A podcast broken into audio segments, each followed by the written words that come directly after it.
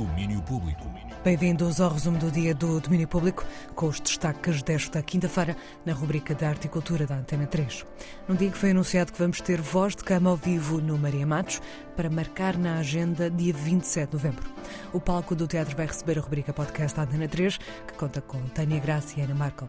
Ana Markel que nos deixou umas palavras. Eu sei, eu sei, é mais um podcast ao vivo, mas não podia deixar de ser porque as pessoas estavam a pedir para isto acontecer, o Voz de Cama ao vivo, e nós queremos realmente transpor para o palco não só um bocado da química que nos liga, a, a mim e à Tânia, e também do que nos liga depois ao público que já se sente muito próximo de nós, não só porque se revêem muitas coisas que nós dizemos, como também acabam por saber algumas coisas até da nossa vida privada. Ora, depois, como é que isto passa para o palco? Nós vamos um, atender os dilemas dos nossos uh, ouvintes, um, neste caso dos nossos espectadores que nos enviarem os mails para o sítio do costume, vozdecama.rtp.pt, mas depois o próprio público, a própria plateia do Maria Matos irá poder intervir, uh, opinar. Uh, sobre os, os, dilemas apresentados. Depois teremos também convidados para nos ajudar uh, a responder a dilemas, para nos contar as suas experiências. Portanto, vai ser muito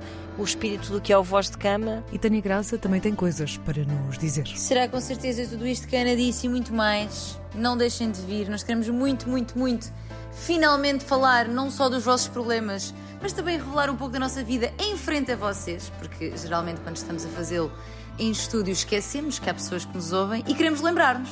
E queremos lembrar-nos com a vossa presença. Portanto, venham, vai ser incrível. Estamos muito, muito, muito, muito felizes, muito entusiasmadas. Eu já nem durmo, vou-vos dizer, eu já nem durmo. para, à espera deste dia, para que isto aconteça. Portanto, venham, prometemos que não se vão arrepender. Ou faremos pelo menos os possíveis para que isso não aconteça. Beijinhos! Ana Markel e Tânia Graça, voz de cama ao vivo no dia 27 de novembro, no palco do Teatro Maria Matos, em Lisboa, com direito a convidados especiais e um momento musical. Os bilhetes já estão à venda. Não faltam coisas a acontecer aqui na casa e hoje é um dia especial. Chegamos ao episódio 1000 da rubrica Vamos Todos Morrer e a aproveitar a ocasião e o dia de finados, mais logo a apresentação do livro Vamos Todos Morrer Outra Vez, do Hugo van der Dink.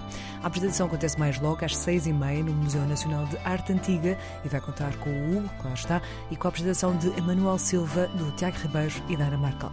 E ainda uma atuação da Salma Wamus com o Noiserve.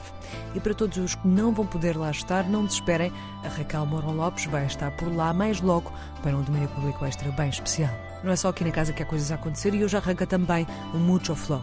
O Festival Guimaranense chega aos 10 anos de vida e Miguel de Oliveira mal consegue acreditar em tudo. Veio de um, de um festival de uma brincadeira de amigos, de, de um dia de concertos em agosto para três dias quatro edifícios, oito palcos, 23 artistas ou 24, performances, talks, é, uma, é, um, é outro animal isto. É, foi a, há 10 vidas o, outro formato. Acredito se não é mesmo verdade, 10 anos do Mucho Flow, que começam hoje entre o Teatro Jordão, Centro Cultural Vila Flor, Teatro São Mamés e Centro de Arte José de Guimarães. O Mucho Flow em Guimarães tem o apoio da Antena 3. E hoje chega aos cinemas portugueses o filme Reino Animal, de Thomas Calais, que teve estreia nacional como filme de abertura do Motel X. Neste filme, alguns humanos podem sofrer uma mutação e transformar-se em animais. Uma pista que encontramos logo no título e que pode ser uma metáfora para muita coisa.